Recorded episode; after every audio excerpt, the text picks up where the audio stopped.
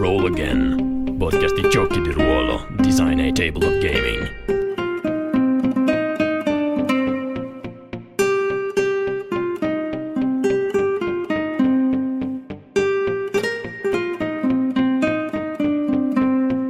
Ciao a tutti, benvenuti a un nuovo episodio di Roll Again, episodio numero 27, se ricordo bene, non ho nemmeno controllato Christian perché sono emozionatissimo di averti uh, qua con noi.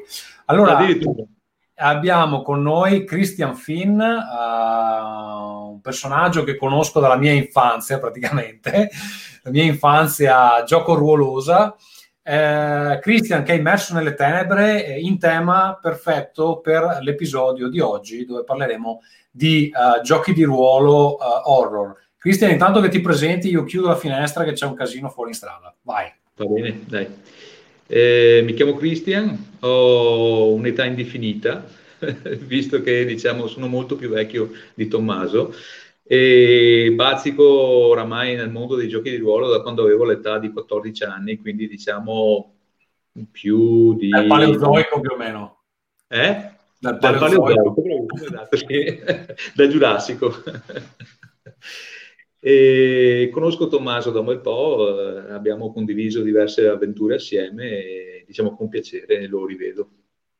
Sì, allora diciamo che eh, facciamo parte della stessa associazione eh, anni fa, eh, sì. poi vabbè, io mi sono spostato, eh, la vita è proseguita, diciamo così, eh, però io e Christian insieme ad altri, che tra l'altro anche alcuni che fanno parte adesso di The World Anvil, abbiamo fatto un sacco di sessioni assieme, abbiamo giocato un sacco di cose.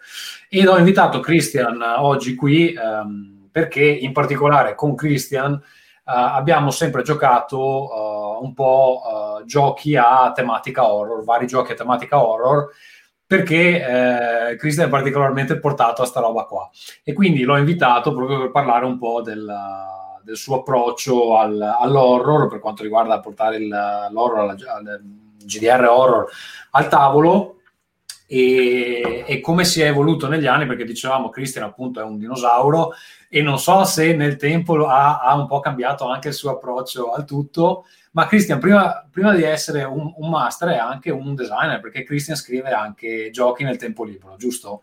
Sì, esatto. eh, giochi che più che altro hanno giocato i tuoi giocatori al tavolo perché di pubblicato ancora non c'è, non c'è niente, giusto? No, no, sì, è vero, è vero, confermo. Però anche se in realtà eh, nel tempo eh, diverse cose sono uscite su fanzine che poi giravano un po' nel circuito mega indie del, delle associazioni, eccetera. Però di ufficiale non, non, c'è ancora niente, però nelle fanzine era uscita diversa, era uscita diversa roba. Allora, ehm, mi hai anche aiutato a fare un po' di playtesting. Sì, sì, a volte sì, abbiamo giocato a delle cose, ma infatti te ne vorrei far parlare adesso perché allora, l'ultimo gioco tuo che io ho giocato è un gioco che, che stai scrivendo da vent'anni, che si chiama Streghe, giusto? Vuoi parlarci di Streghe?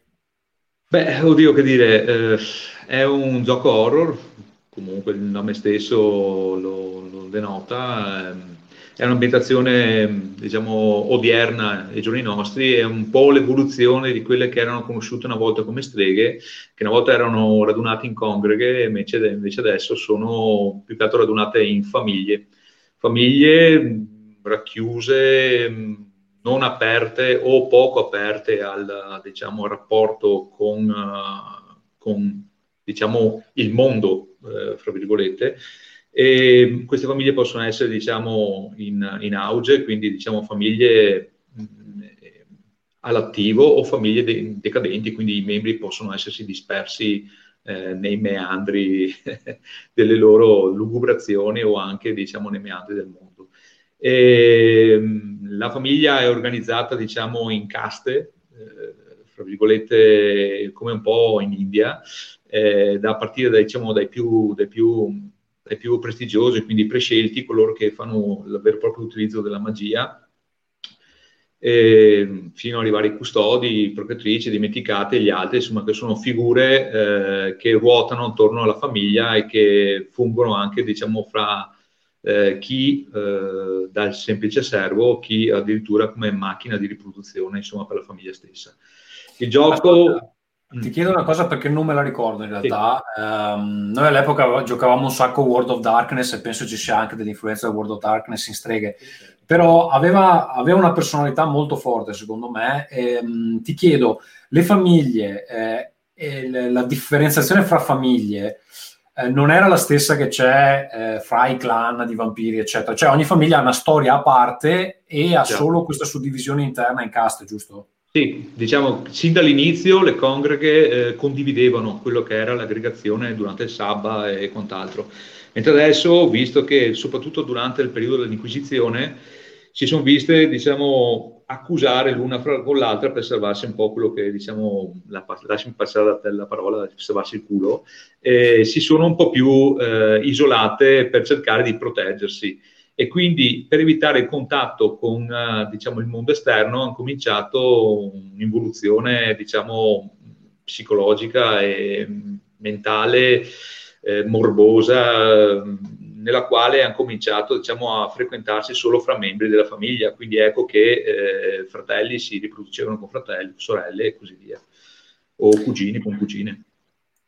Benissimo, quindi eh, c'è anche un, un inbreeding uh, galoppante all'interno delle, delle, famiglie. Ascolta, per far capire a chi ci segue, eh, non è un gioco uh, molto um, goliardico, nel senso, cioè non è una roba alla, alla Buffy Vampire Hunter, anzi. No, molto cupo e soprattutto verge nella, nel, nello, nel scavare e rendere labile la psiche del, del personaggio soprattutto diciamo con uh, demoni, eh, demoni propri, intesi come eh, i propri problemi a livello psicologico, a livello... Traumi, eccetera, no? Esatto, esatto, sì, soprattutto. Ascolta, a livello di sistema, eh, io non so esattamente come si sia evoluto il progetto perché effettivamente... Ah, ho un sistema abbastanza semplice, sono, sono circa eh, 20 carte, che seguono le fasi lunari, eh, della,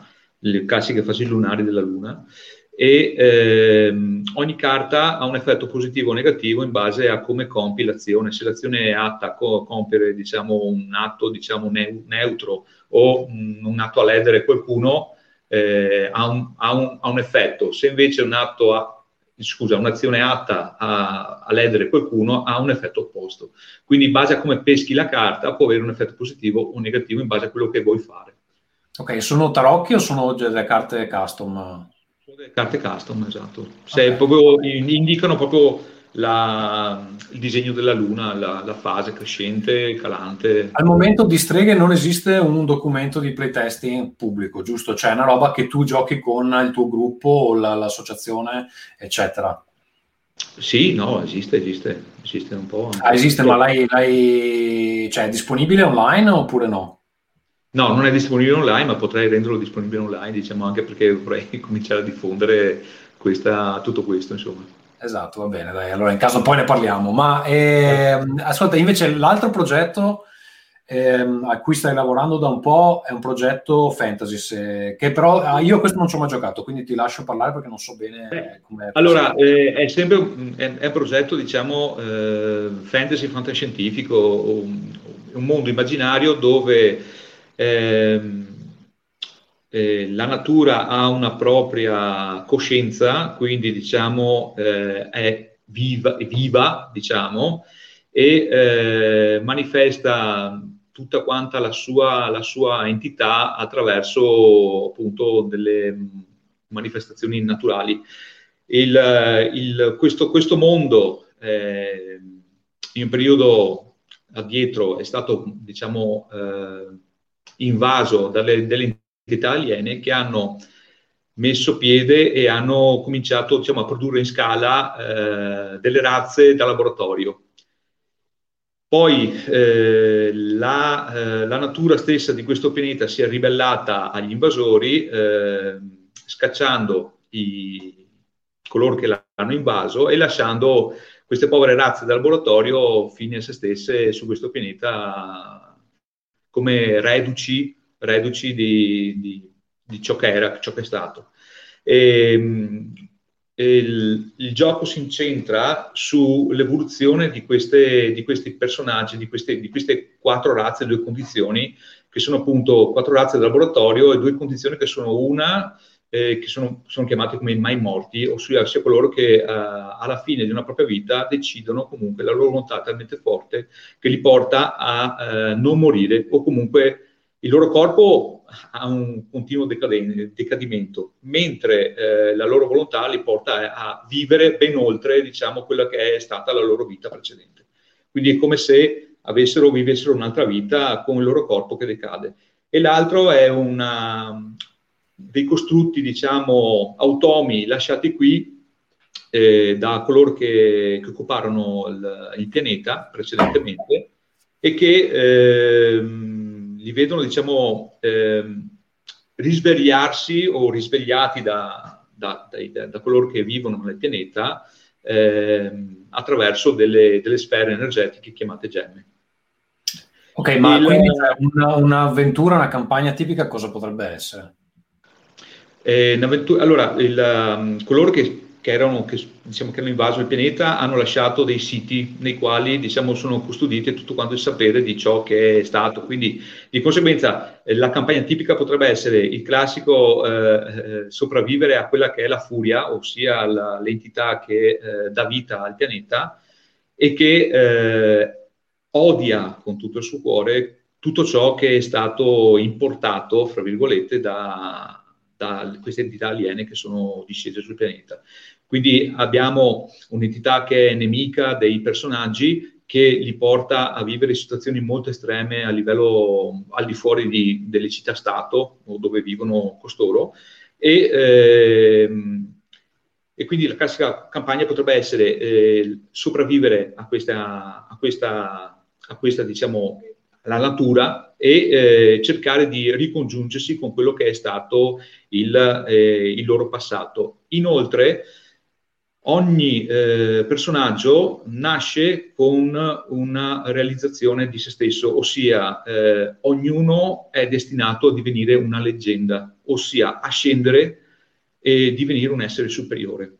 In questo mondo non ci sono divinità, eh, le uniche, diciamo, fra virgolette, divinità che ci sono sono questi esseri che sono chiamati leggende, e che eh, vengono in qualche modo sponsorizzati da eh, coloro eh, che credono in loro. Più la leggenda viene, diciamo, alimentata, più costoro acquisiscono potere. Viceversa, quando un essere eh, si manifesta in leggenda, se la sua leggenda non viene alimentata, rischia di essere dimenticato e perdersi nel nulla. Va bene, e questo è Legend, uh, di cui forse anche di questo sentiremo qualcosa di più in futuro, giusto? Certo. Va bene, allora io passerei all'argomento della, della, giornata, cioè il GDR horror, che è un po' il tuo forte, è sempre stato, poi non so, magari non, non sei d'accordo, però almeno dal mio punto di vista è sempre stato il tuo forte. E ehm, partirei eh, parlando principalmente de, dei giochi che abbiamo giocato molto insieme, uno è stato Streghe, quando facevamo il playtesting insieme, Um, sicuramente abbiamo giocato molto World of Darkness, abbiamo giocato Cult e poi forse abbiamo giocato anche a delle altre cose che in questo momento non mi vengono in mente. E, um, tu spesso hai fatto il, il GM eh, in queste campagne, campagne anche abbastanza lunghe, con dei personaggi che magari tornavano. Uh, se ben ricordo, ci sono state anche delle campagne che continuavano, cioè che con, con centinaia di anni fra una e l'altra, ma erano collegate e mi ricordo che all'epoca cioè, ci divertivamo a scrivere dei, dei lunghi background su, su questi personaggi, eh, in particolare per quanto riguarda Vampiri, perché poi si prestava abbastanza bene. Uh, allora, tu quando a questo punto, nel 2020, quando devi mettere giù uh, delle idee per i personaggi di un gioco horror, prima di tutto, come li strutturi dal punto di vista del GM e cosa chiedi ai giocatori, cioè cosa vuoi che venga portato al tavolo. Oddio, io lascio solitamente libera scelta ai giocatori, nel senso se uno si vuole impegnare a portare diciamo, un background ben eh, strutturato che entri nella fattispecie, nel, nei meandri della propria psiche, del proprio personaggio, bla bla bla bla, cose, diciamo sono ampiamente favorevole. Chiaramente questo mi aiuta a, eh, a tessere diciamo, una storia personale anche per il personaggio che si, che si interseca anche con la storia principale. È chiaro che chi, eh, sai, ci sono anche i pigri, ossia coloro che non sono favorevoli a background di 2, 3, 4 pagine che si limitano a 10 righe, che eh, man mano il, il, background viene costruito durante la campagna, ossia eh, facendogli, facendogli, rivivere ricordi che magari pos, potevano essere legati al suo passato o che, che, dei quali lui si era dimenticato o altre situazioni nelle quali risvegliano in lui delle cose che sono magari state dimenticate o, eh, o che ha rimosso volontariamente per proteggersi, diciamo, dalla follia. Ecco, adesso che sollevi questa cosa, cioè io mi ricordo tu sei sempre stato uno che comunque prende in grande considerazione il background del personaggio, come dicevi, cerca comunque di farli trasparire nelle sessioni. Perché buona parte dell'horror uh, che ho giocato con te è di carattere eh, personale, cioè non sono tanto i mostri eh, o delle situazioni, cioè è, è, un, è un, orrore, eh, come dicevi prima, de- psicologico derivato un po' dai demoni interiori de- de- dei personaggi. Ora, questo tipo di preparazione, eh, come dicevi, alcuni sono anche pigri, fanno 10 righe, secondo me a 10 righe eh, in questo momento sono anche, cioè gente che si impegna. Ormai le tre pagine di background non te le fa più nessuno, penso. E... Beh, oddio, soprattutto negli ultimi periodi giochi tiri, tiri il background e ti viene fuori già la storia del personaggio, quindi diciamo che faciliti molto anche quelli che sono anche le nuove leve. Ecco, tu con questo approccio, cioè avendo vissuto anche l'epoca dove appunto la gente ti dava tre pagine di background e tu dovevi inserirle, con l'approccio dove è tutto abbastanza emergente, ti trovi bene o lo trovi che vada a sminuire sì. un po'?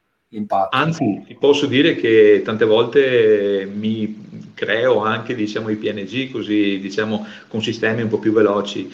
Eh, una volta mi, mi, soffermavo a riflettere su chi è questo personaggio, perché, perché esiste e soprattutto eh, qual, è, qual, è, il suo, il suo passato, qual è, quali sono i suoi demoni, quali sono suoi, le, le sue fisime, il, eh, i suoi problemi, che, che, rapporti ha con gli altri personaggi. Quindi mi creavo un po' tutto questo, mi facevo, ponevo tutte queste domande che davano vita poi a personaggi che magari potevano durare due o tre sessioni o magari c'era il giocatore di turno che te lo ammazzava in, in 5 secondi.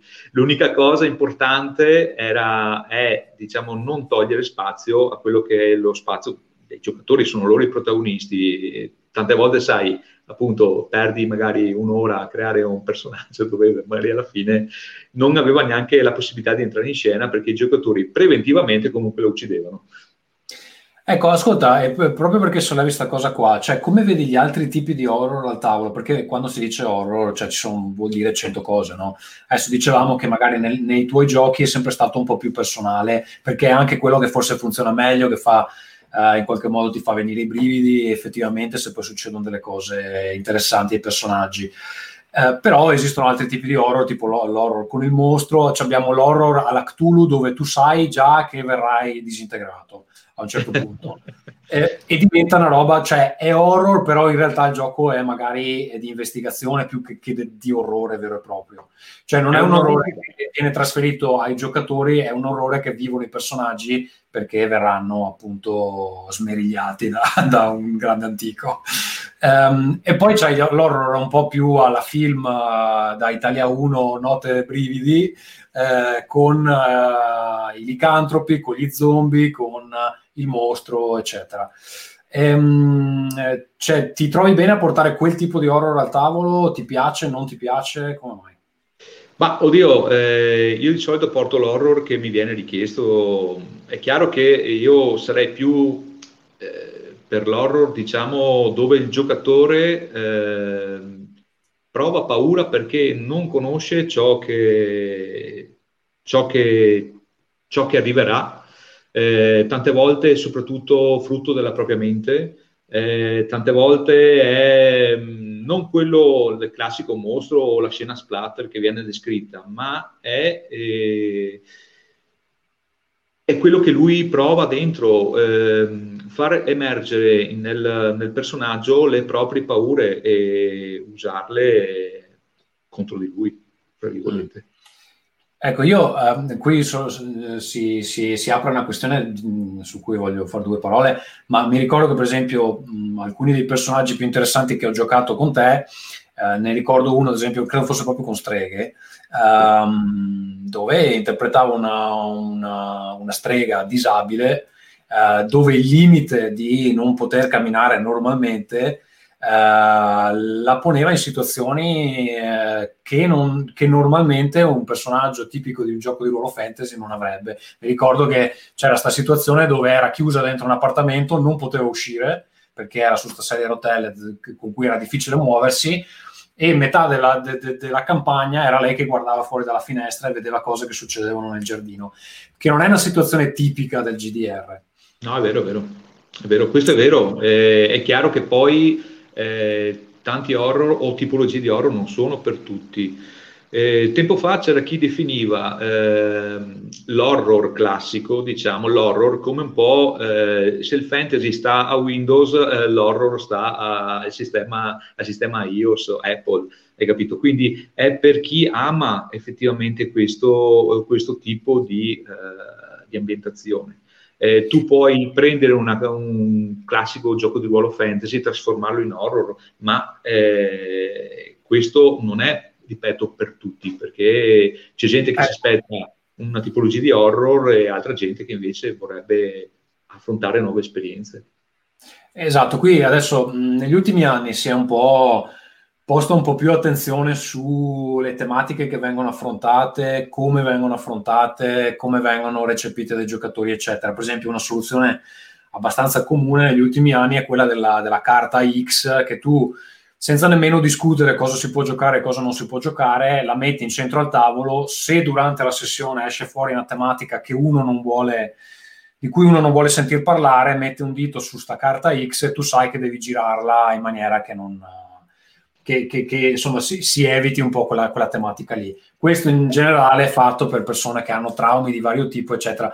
Noi in realtà questa necessità non ce l'abbiamo mai avuta perché abbiamo sempre giocato con persone che bene o male conoscevamo da anni e quindi insomma più o meno sai dove non andare a parare. Ecco però magari alle convention, eccetera, che anche quando eh, eravamo in associazione insieme ne, abbiamo fatte un sacco, ti capita di giocare con della gente che non, che non, non, ha queste conoscenze pregresse. Non so se ti è mai capitato delle situazioni spinose. Sì, eh, soprattutto con eh, le nuove leve, cioè ossia chi si approccia da poco al gioco di ruolo e vuole eh, passare, è come mh, mm, qualcuno che diciamo si approccia all'alcol, eh, eh, non passa attraverso la birra ma va direttamente al whisky e diciamo rischia di andare in coma etilico. No, è una battuta, però eh, questo per, per, spiegare che tante volte eh, chi si approccia al gioco di ruolo eh, nel personaggio eh, trasporta anche quelle che sono le sue esperienze, diciamo, tante volte fai un copia e incolla di ciò che sono io come persona, come carattere, come paure e quant'altro. E eh, usare queste paure del, di questa persona che interpreta un personaggio è fargli rivivere ciò che lui prova veramente come paura può, potrebbe essere molto traumatico per lui e, e creargli diverse sì, sessioni. Penso che da una parte sia anche un po' il fascino del, del, del fare eh, sessioni sull'horror personale perché in qualche modo io ho sempre pensato che è vera questa cosa che un, uno tende un po' a mettere del suo nei personaggi, magari soprattutto agli inizi, perché poi capisci che forse è meglio fare delle cose un po' diverse, eccetera. Però um, hai anche la possibilità un po' di esplorare delle tematiche di cui magari normalmente non parleresti, no? Però dall'altro, dall'altro punto di vista rischi di andare a toccare delle cose dove la gente magari si prende male. Oh. Io devo dire la verità, a me non è mai successo di avere de- delle situazioni di crisi però è vero che erano anche altri anni dove se, se qualcuno aveva dei problemi se li teneva e gli dicevi sti cazzi a posto, a posto così. Dico, l'unica volta in cui veramente sono rimasto non scioccato ma eh, ampiamente infastidito è stata in una sessione di gioco di ruolo nella quale io giocavo eh, ed ero con una persona che anche tu conosci benissimo, anche lui era un master horror e che effettivamente quella, quella sessione là ha fatto uscire a distanza diversi giocatori, insomma. Ok, adesso non so esattamente in che episodio ti... ti, ti no, no, parlo di Andrea, di una, giocata, di una giocata di vampiri. Sì, ecco, eh, ecco, allora eh, c'è, c'è, quel problema, adesso non so se capisco bene la, l'allusione, però c'è il problema che quando conosci bene qualcuno, mm. sai anche dove andare a pescare se, eh, se vuoi andare a toccare dei punti dolenti.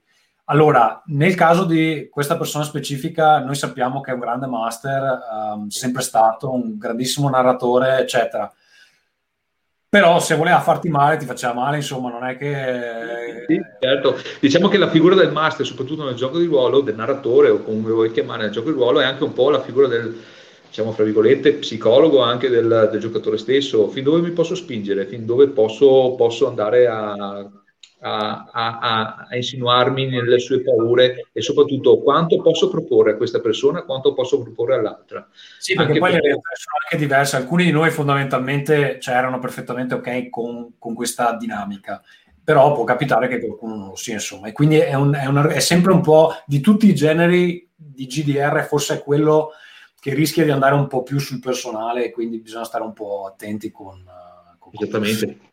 Va bene, ascolta, eh, ecco, ti, ti, chiedo un'altra cosa. Um, allora, c'è un grosso problema in genere con i GDR, cioè che uno si può preparare la sessione serissima, i personaggi fatti benissimo, e poi al tavolo va tutto in vacca perché si inizia a ridere, scherzare, eccetera. Questa cosa è particolarmente drammatica con i GDR horror, perché si cerca sempre di creare una certa atmosfera, di tenerla alta, e poi succede una stupidaggine, la gente inizia a ridere e poi sai com'è, cioè anche, anche il GM si fa trascinare.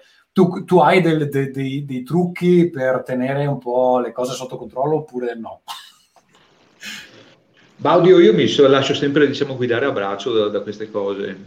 Ho sempre avuto diciamo, un, certo, eh, un, certo, spirito di talento nel riportare tutti quanti fra le righe. Eh, eh, tante volte eh, si perde un po' il filo, eh, anche perché devi essere caparbio nel eh, cercare di riportare tutti quanti dentro le righe, però eh, questo sta alla, alla, alla bravura di chi, di chi, si propone come narratore, perché devi, devi riportare la suspense, devi...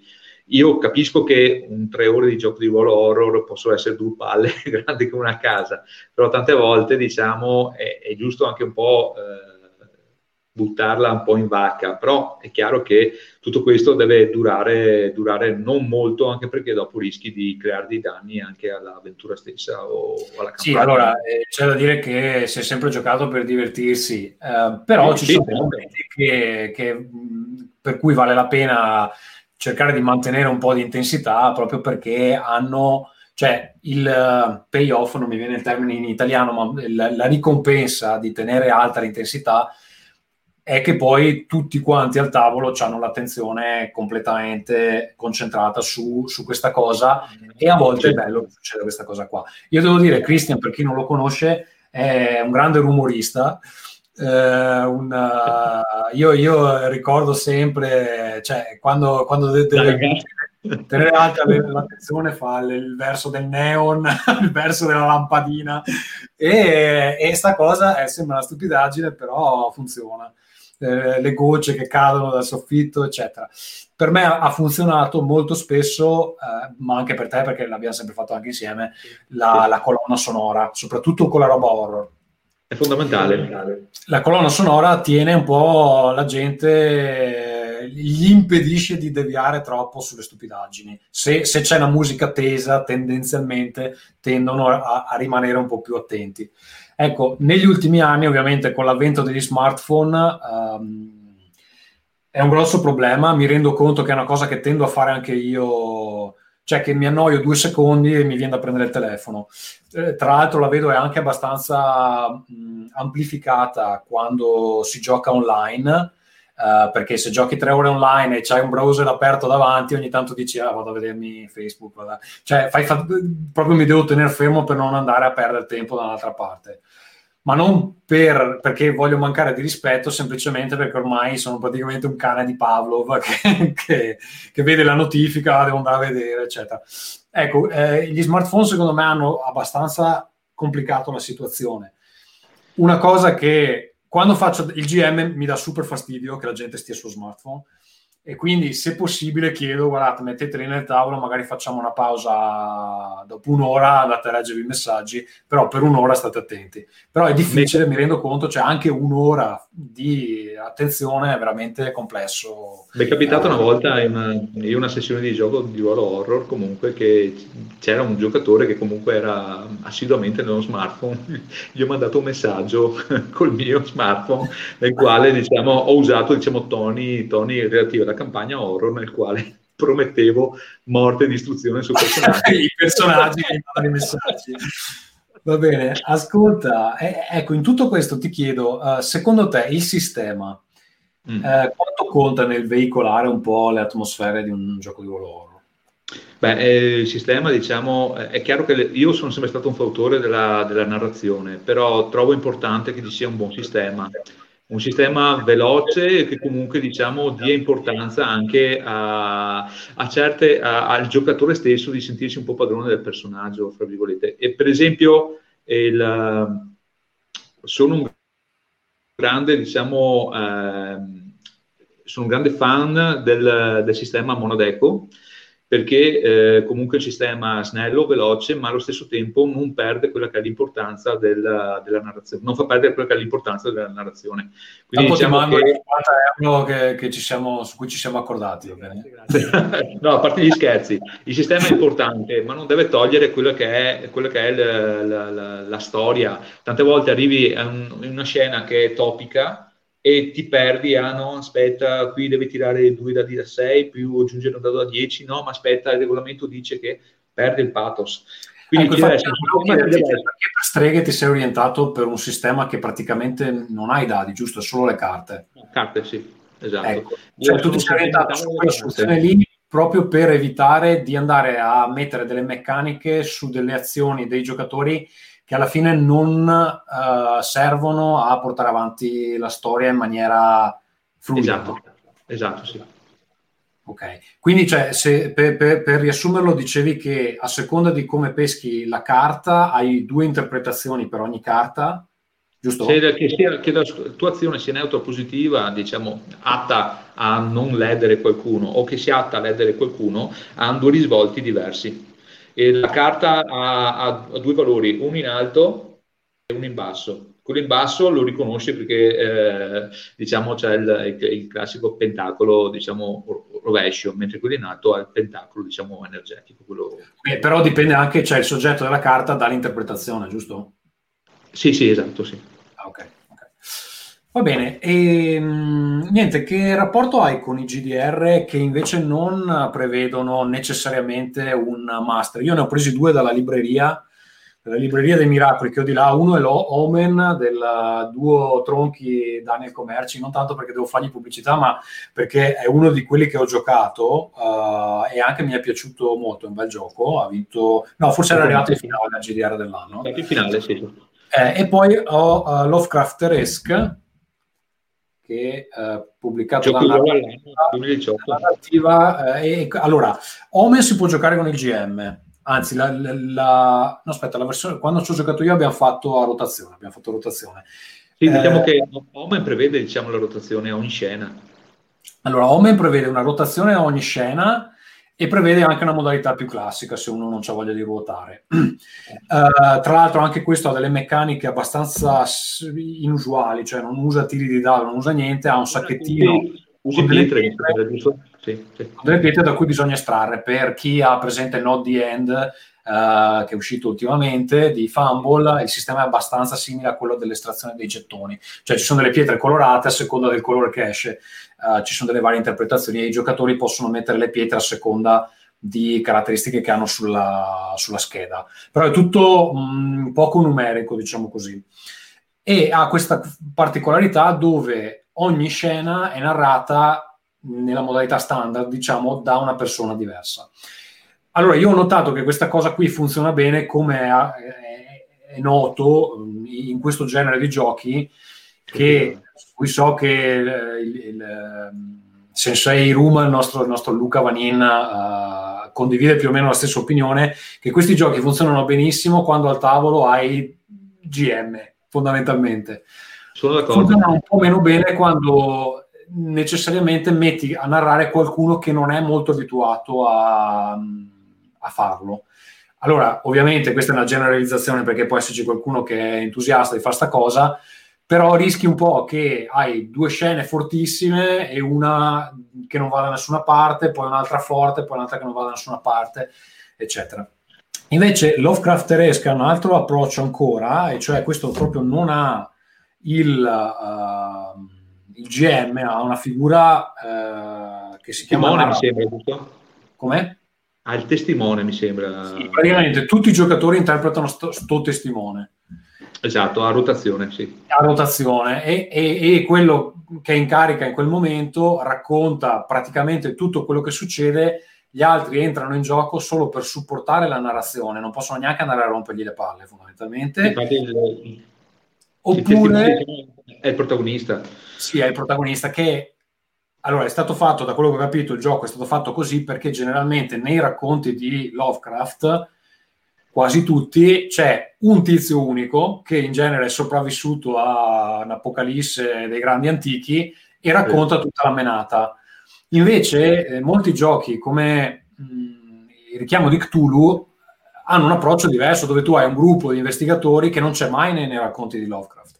È vero. Ecco, però, ehm, diciamo, questo approccio di Lovecrafteresque, eh, io devo dire, al tavolo no, non ci ho mai giocato. Secondo me il regolamento non è così facile da gestire, eh, non è così immediato, secondo me non è un gioco da novizi, che, che se ne dica, che, perché c'è un po' sta, sta, sto mito che i giochi masterless sono facili e sono da, da introduttivi, secondo me questo assolutamente non lo è.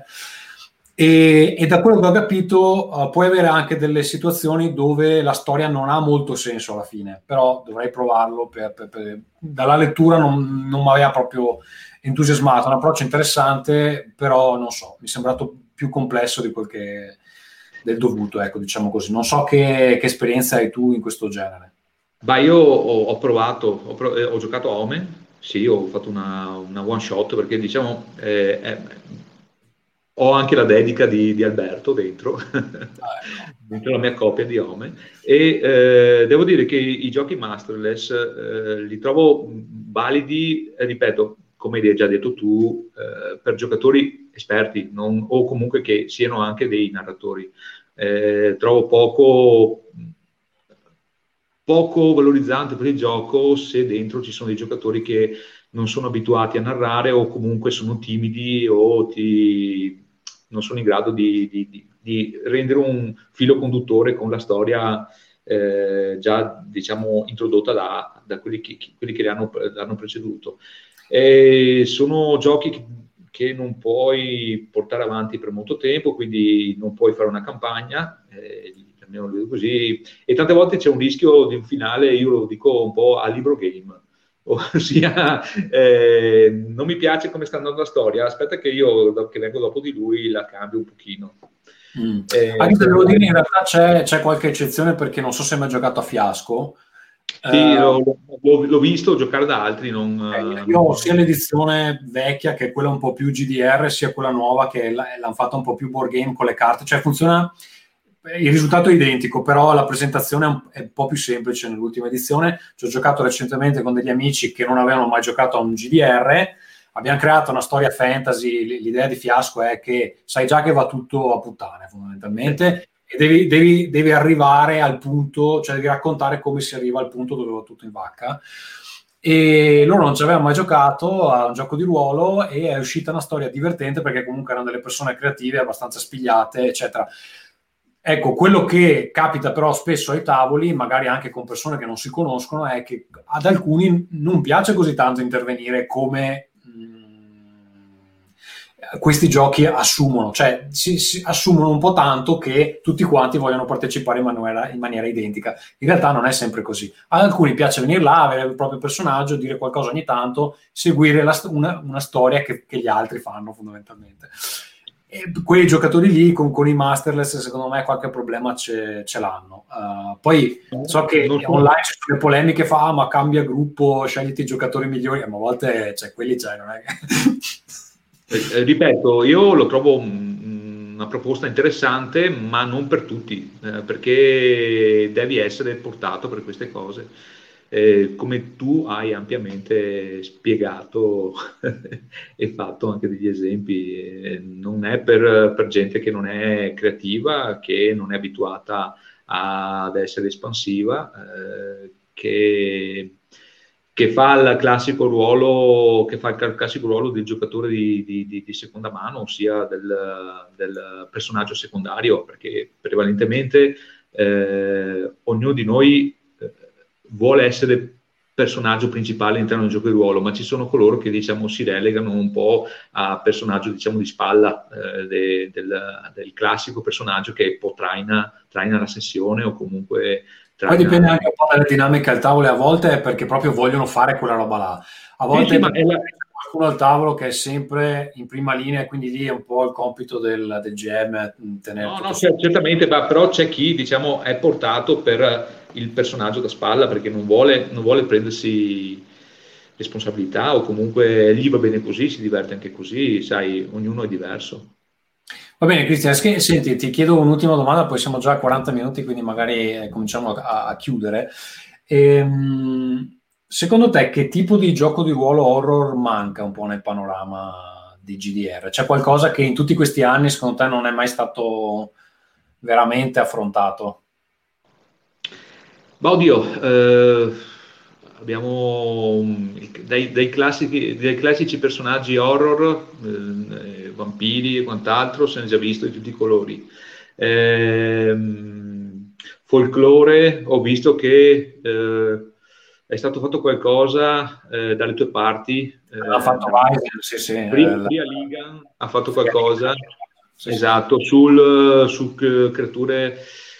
Devo dire che mh, non esiste molto su, su un gioco, sul gioco di ruolo che che veda eh, la natura della mente umana, che affronti quelle che sono eh, le, le, paure delle persone. Eh,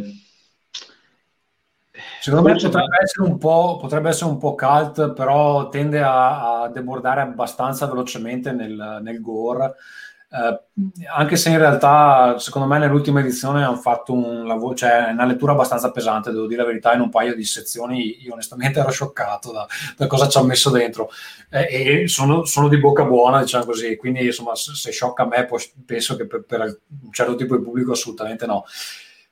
Però mh, sicuramente ti offre delle opportunità per andare a, a scavare un po'. Poi non so esattamente... Mh, a cosa esattamente ti riferisci? Ma eh, mi riferivo più che altro a, a far emergere il lato oscuro eh, della, del, della persona. Sì, lì si torna un po' al discorso è esattamente cioè, cos'è che vuoi giocare, perché poi ci sono degli argomenti dove magari non è così divertente. Appunto, quindi Rischiamo, rischiamo, di andare sulla classica carta che viene toccata perché l'argomento tocca, tocca la persona. Quindi... Vabbè, poi vabbè, lì chiaro una, si tratta di un accordo da prendere al tavolo se va bene a tutti. Insomma, sì, sì, no, certamente, certamente, sì, sì, sì. Ma ripeto, vabbè, non, non, è, non è, questo, tutto, tutto il resto è stato toccato da eh, da anche diciamo la, la ventata de, del, di colui che aveva fatto il vecchio World of Darkness che ha riproposto il, il gioco di ruolo sugli zombie eh, che poi non ha avuto grande successo eh, qualche, qualche Luca fa insomma se ti ricordi. Il gioco sugli zombie ce ne sono un po', quindi non so esattamente quale sia, ma sempre de- pubblicato da un expat, perché loro ne hanno fatto uno che non mi ricordo come si chiama. No, no, era dal, dal creatore di Vampire The Masquerade, che, aveva, che, era, che era, tornato con uh, I Am. Justin Achille, dici? Sì, sì, sì. sì. Mm, non so bene come che, che GDR... Zombie? No, no, no, aspetta. Eh, adesso mi, mi, sfugge, mi, sfugge, con tanto anche di, di, diciamo, di, di, spot pubblicitari sul gioco che erano anche carini, diciamo, lo vendeva come un po' un prodotto. Da... Forse, forse, secondo me un po' manca il, il, folklore, perché il folklore nordico adesso c'è qualcosa. il folklore italiano non è molto esplorato, secondo me, e sicuramente c'è, c'è del potenziale. Ehm, come noi ben sappiamo, perché in associazione all'epoca avevamo fatto degli esperimenti con alcune figure mitologiche, del, folcloristiche della, della zona da, da, cui veniamo. Sì, sì, sì, sì ma, è vero. Ricordo male o eri tu che avevi fatto un GDR sui serial killer? Sì, sì, sì, l'avevo fatto. Sì. Eh, perché quello lì è una cosa che non, non ho più giocato eh, dopo, dopo, quell'epoca lì. Come si chiamava? Persecutor. Ah, eh, che fine ha fatto quel progetto lì? Venne morto. L'ho cantonato. Beh, detta fra noi, diciamo, era interessante, ma era venuto fuori un po', un, passami il termine, un po' una cagata. Okay, beh, tematicamente però non, non, ho più giocato roba no, sui no, certo, sì, sì, sì, diciamo che all'epoca, sai, mi ero fatto un, pipo, un pippone, diciamo, di tutti quanti i volumi su storie di serial killer e quant'altro e volevo riproporre su, ma era un po' forzata la cosa.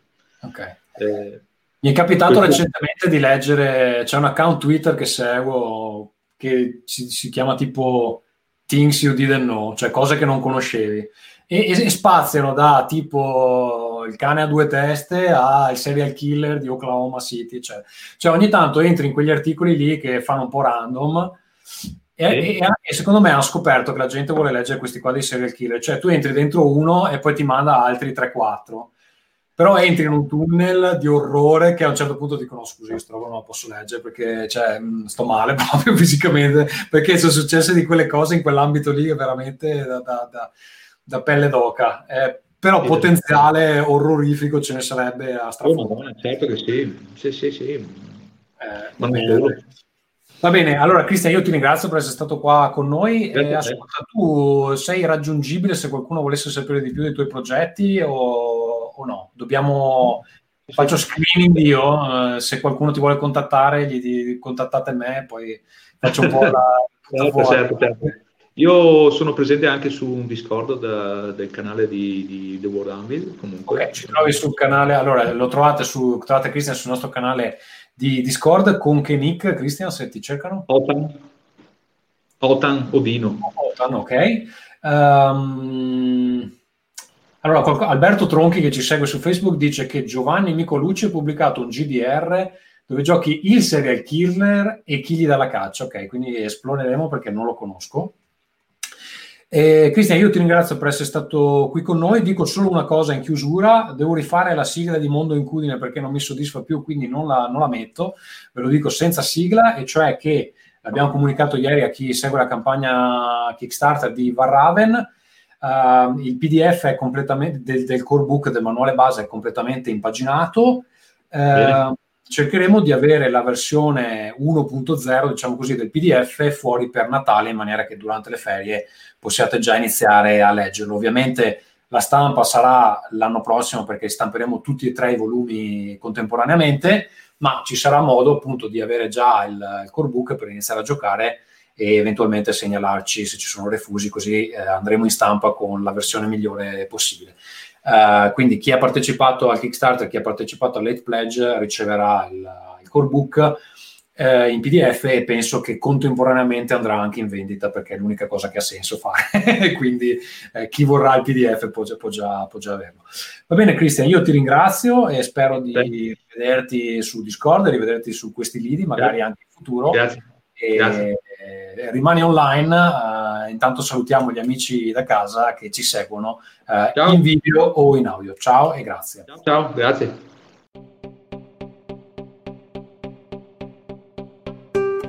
Roll Again, podcast di giochi di ruolo, design a table of gaming.